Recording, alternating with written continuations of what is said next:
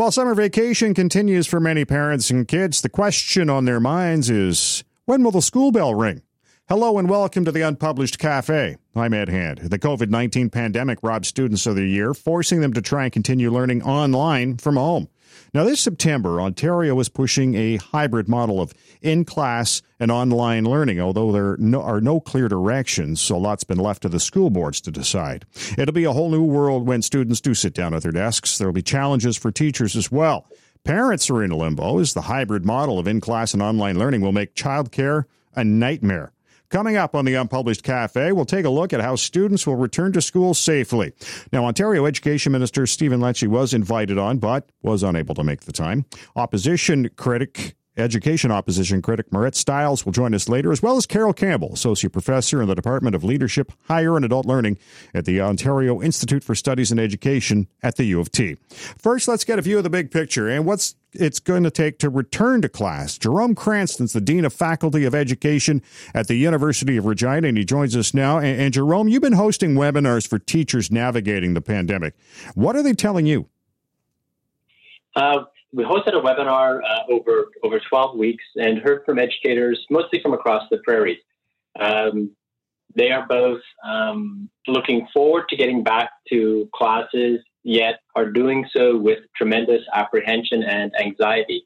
They want to be in classes with kids. It's what they enjoy most in terms of their profession, yet they are concerned for the well being of their students, for themselves, and their families. Now, the, the, deans of education you've been speaking with, as well as you being a dean of education at the University of Regina, what what uh, concerns of you know in, in, the bigger picture for the deans of education? I think one of the things that we've talked about, you know, the 50 plus deans of education who meet regularly, is uh, you know on, on, one hand, uh, you know Canada, uh, you know, is a federation of provinces, and we have tremendous diversity in a, in a lot of fronts. Uh, I think the concern is, though, that the diversity is also lending itself to the fact that every jurisdiction at provincial level and even in some cases local authorities are doing their very best to come up with models, hybrid models, uh, Copernican system, quarter systems, block schedules. Yet there doesn't seem to be any coherence um, or necessary research base for which of these systems might work best. Now, you'd like to see a, a pan Canadian approach. Why is that? I think uh, Dr. Theresa Tam uh, has provided a lot of leadership, which has then informed provincial health authorities on how to move forward specific to their provinces. I think similarly, we could pull together uh, a group at a pan Canadian level, not to dictate all of the conditions, but to provide a sense of leadership. We have a Council of Ministers of Education in Canada who actually have a mandate of pan Canadian leadership in education. The Canadian Teachers Federation, in many cases, uh, represent the various provincial and territorial teacher associations.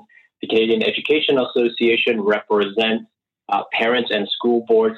And then we have our group, the Association of Canadian Deans of Education. I think bringing those groups together with some of the national leaders in terms of epidemiology uh, and infectious health could provide a broad framework for how best to move forward. And in in terms of moving forward from from what you've seen so far, how do you like to see? How would you like to see education move forward? Well, I think you know we're going to see some school reopening. I think there has to be a hybrid model. I don't think Ontario is off base with what they're proposing. Similarly, I'm not suggesting that we we need to do the same in Saskatchewan or Manitoba. Um, so I think the notion that schools are going to open is important. I really do think uh, there needs to be a conversation with teachers who are going to be the equivalent of the frontline workers uh, in the classrooms. And from what I've heard, at least in Saskatchewan, uh, that hasn't happened to the level I think it should. I think we're going to have to be prepared for um, clusters and hotspots to occur and have plans in those cases uh, to come up with a remote alternative. I think we also need to recognize, as much as there is some uh, chatter that seems to be coming across um, that you know students' health is in peril if schools don't reopen. The alternative of reopening too soon is going to put teachers, their families, students, and their families in jeopardy. So I think we really need a thoughtful, measured approach as we go to reopening. Jerome Cranston is joining us in the Unpublished Cafe. He is the Dean of the Faculty of Education at the University of Regina as we talk about students going back to school in September in the pandemic. And, and you know, we talk about education and, and you know, what, what this pan Canadian approach would look like. But, you know, provinces, and we saw this with long term care, they don't like federal meddling. No, I absolutely agree. So I, I recognize that.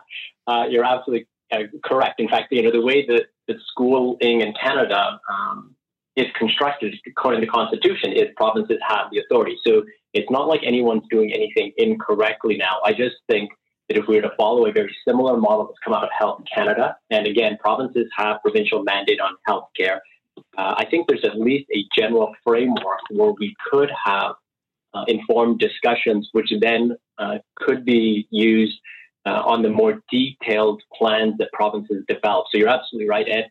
Uh, at provincial level in education, nobody wants federal meddling either.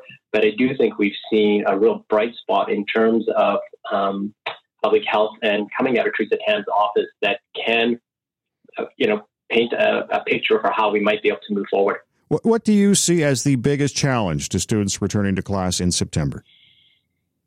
Um, I think one of the things that I haven't heard a lot about is uh, the actual what we refer to as the physical built environment of school. So, um, not dismissing the significance that um, COVID 19 as a virus is going to create, you know, what those physical environments are going to look like and the impact they have on learning. We know that everything from classroom setup to desk location to proximity for students so the way that students flow through classrooms actually has an effect on their learning and development. So if they're brought back to schools, I think uh, there needs to be more thought to the impact that those physical environments actually have. Uh, about a month ago, uh, a number of leading uh, pediatricians out of the province of Quebec uh, penned a letter saying that given um, the low prevalence of incidents outside, that younger age school children should be allowed to mingle freely on playgrounds. I, th- I think we really have to give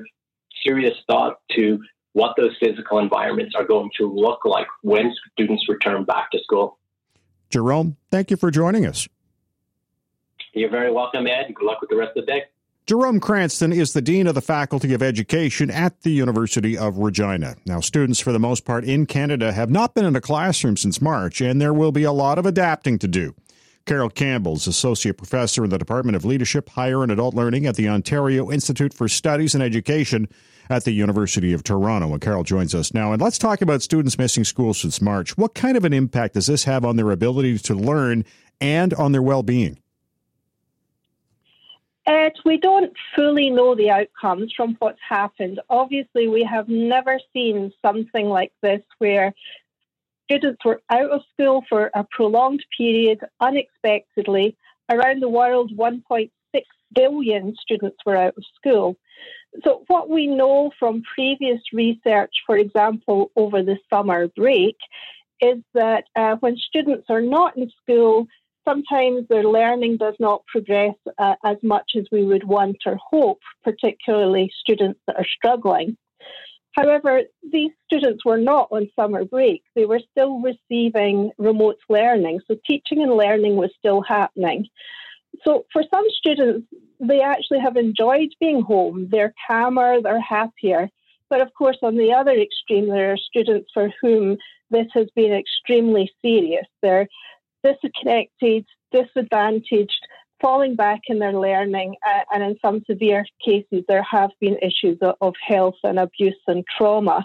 So, so we're going to see students with a wide range of experiences when, when they return to the next school year. How, how will you know, or uh, an educator, a teacher will know if, if uh, a student, uh, when we go back in September, is struggling with their with their learning or their well being? Yeah, so that's the so at the start of the school year, part of the process is to use to use assessment within your classroom through homework, sometimes through diagnostic assessments, to have a sense of, where a student is in terms of their learning, where they're struggling, what support they need. So, so that's something that teachers are trained to do. That's going to be especially important this year to see where students have progressed or not over the past what will end up being six months since the pandemic began. Now, let's talk about online learning. How would you characterize the online learning in Ontario to finish out the year? So, Ontario moved, uh, like many provinces, to emergency response remote learning. So, online learning, to, to really do online learning well, it, it's something that you need to plan over time. So, your way of teaching online is different. It's not as straightforward as you, you do a Zoom video and you just post the same resources. So I teach online. Uh, you know, it's something that needs planning. So I do want to give credit to teachers because they had to turn around in a couple of days and move to online. Um, but what we do know is that we do not have we do not have universal access to internet in Ontario. Not every student has a personal device. Not every student has someplace quiet to study when they're not in school.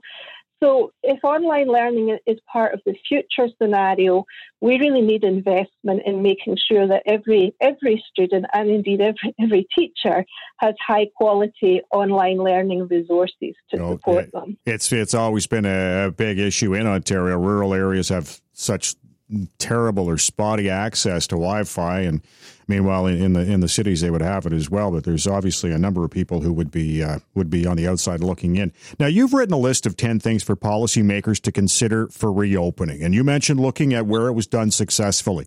Where would you look to? So Denmark was one of the very first countries in, in Europe, but also in the world, to reopen and they have largely been successful. By the start of June, over 20 countries had reopened. So it's not just Denmark. Now we have several countries that you could look at to be successful, and there are some common themes when you look across those countries. And the common themes are? Yeah. So the first piece is um, the first priority is to get the rate of infection of COVID 19 down in the community. So, so for Canada, that's important. The summer is crucial because if there's community spread, when schools reopen, the spread goes into schools and vice versa. So the first thing is you have to you have to get the infection under control as much as possible. Second is a phased reopening. So in Denmark, they started with some year groups first and then gradually built up. BC has done the same successfully here in Canada. So it's not everybody back to school on the first day of school. I mean, that has implications. The other piece is a staggered start times to the school day because there's going to need to be more more buses. There's not going to be encouragement of students to, to walk or to cycle if that's safe and if they're able to, so that you can control how many people arrive at school at the same time.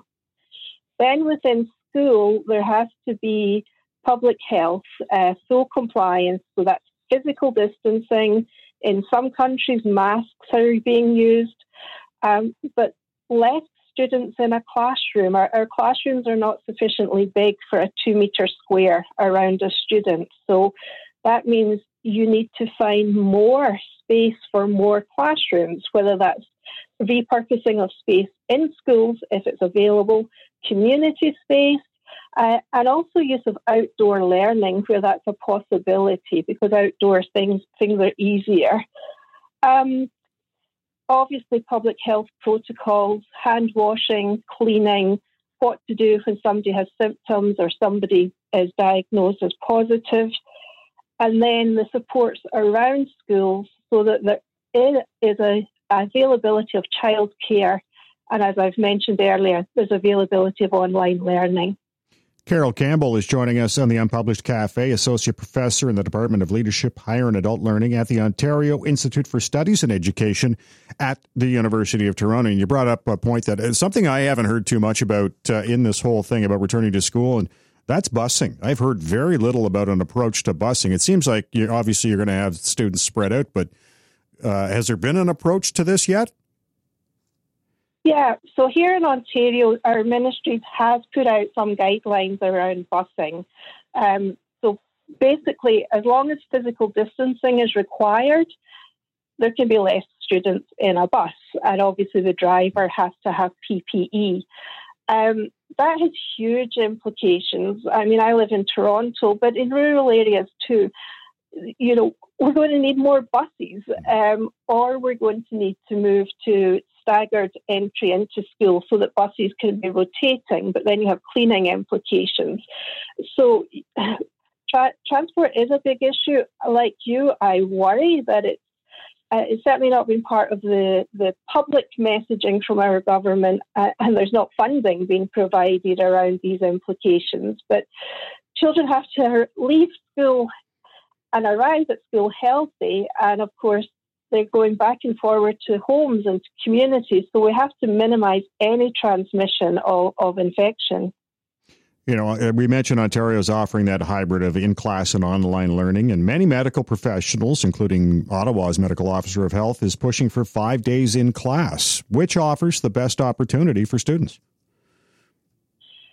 Well, the ideal is five days in class. I mean, we, we of course want high quality teaching and learning for our students. We've already talked about inequities for disadvantage. So we want to support students not only with their learning, but address any mental health issues uh, and their well-being. But that only works if it's safe. So we have to make sure that it's done safely. And, that will mean significant changes within our schools to comply with public health. Um, our schools, many schools don't have individual student desks. Students work round tables, they rotate round learning spaces. Not all of our schools have sufficient sinks for hand washing. So while the ideal is to get everybody back into school, and some education systems are doing that now, um, I don't want to underestimate that we can only do that in a way that's safe, and that requires investment to make it safe in schools. Carol, thank you so much for joining us. Thanks, Pat. Carol Campbell's Associate Professor in the Department of Leadership, Higher and Adult Learning at the Ontario Institute for Studies in Education at the University of Toronto.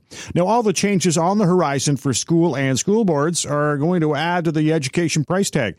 Marit Stiles is the opposition education critic and the MPP for Davenport, and she joins us now. And Marit, why are you not a fan of the plan to return to school in September?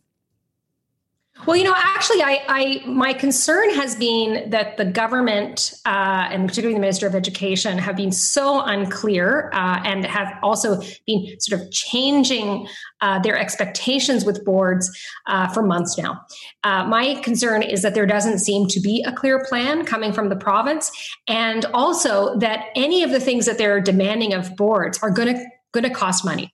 They are going to mean um, additional resources and support, more staff.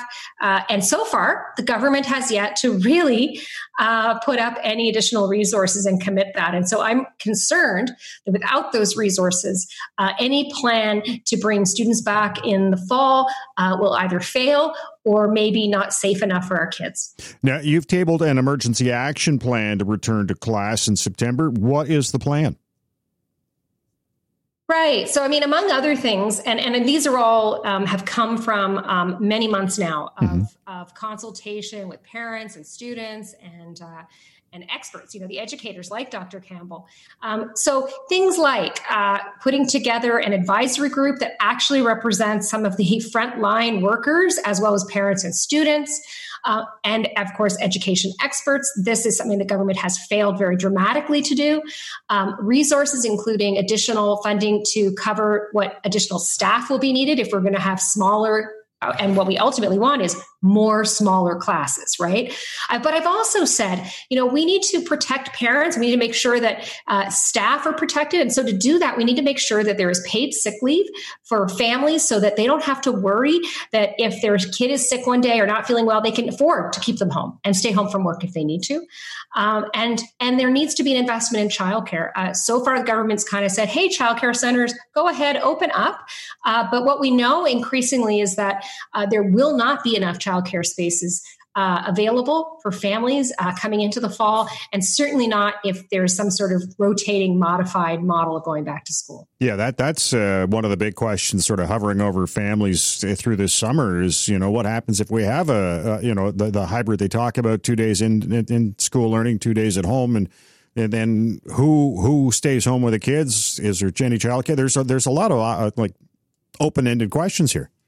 Oh yeah, and I mean, I would say honestly, um, in the last few weeks, I think we've really seen a lot of families. You know, we got we got through that terrible period, right? We figured it out. Some people uh, were still frustrated with the way that this kind of emergency remote learning worked, and and and a lot of people lost their jobs. We know that, but but then all of a sudden the realization hit: oh my goodness, this could be continuing like this in the fall. And it might even be a more bizarre format where you have one kid, one of your children going to school one day and another child going the next day. How do working families manage that?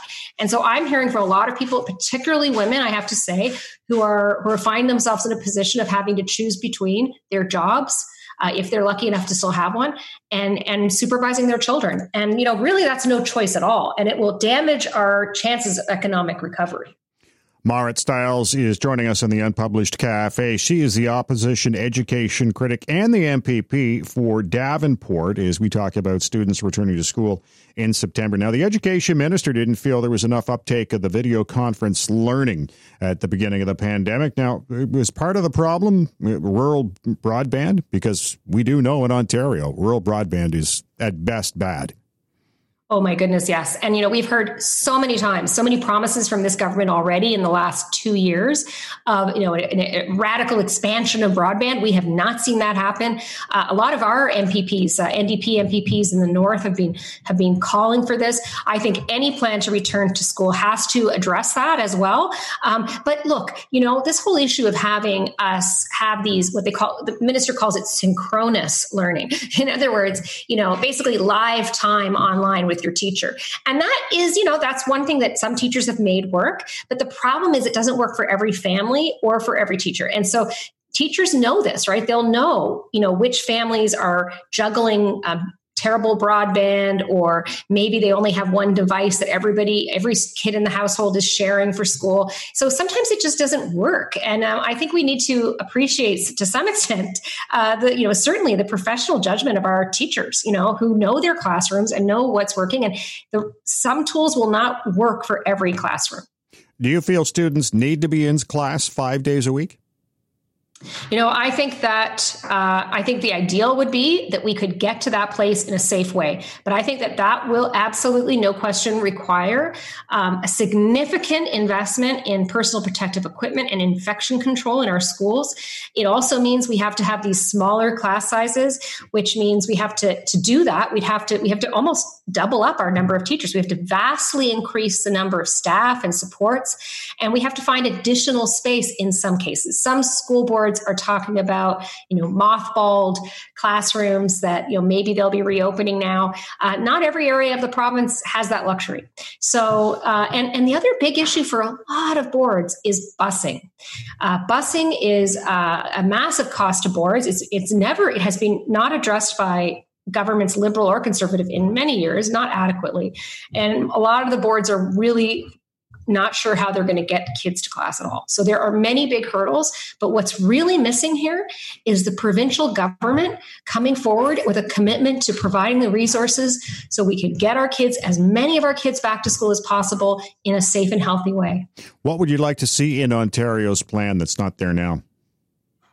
Well, for sure, I would like to see um, a commitment, a financial commitment from the government uh, to more space. I, I, really do also feel that even though the government keeps saying they've added money for mental health, and you know, there's really no new dollars there, and I think we're going to have to, you know, get real here. You know young people uh, whether you're in kindergarten or you're in grade nine you know it's been a really rough time. And uh, and there are going to be a lot of challenges for a lot of students including a lot of you know trauma actually come from this. So we need to make sure they're supported. We need to make sure our staff are supported. And to be honest like when people keep saying to me well you know you know that's going to cost a lot. And i say but what what more important investment could there be uh, we it's not just about you know getting our obviously it's about our children which is important. It's also about our economy. Again we cannot uh, we cannot restart this economy unless uh, people unless we have childcare and schools up and running. And we can't do that. We can't expect families to send their children back or teachers to go to work if they don't believe they can be their kids are going to be safe. Marit i want to thank you for joining us. Oh it's my pleasure. Thanks so much Marit Stiles is the NDP opposition education critic and MPP of Davenport. And this leads to our unpublished dot vote question. Do you feel comfortable seeing students back in school in September? Yes, no, or unsure? You can log on and vote right now to have your say. I want to thank Jerome Cranston, Dean of the Faculty of Education at the University of Regina, Carol Campbell, Associate Professor, Department of Leadership, Higher and Adult Learning at the Ontario Institute for Studies in Education at the U of T, and Marit Stiles, the NDP opposition critic and MPP for Davenport. And I want to thank you for listening to the Unpublished Cafe. Stay safe. I'm Ed Hand.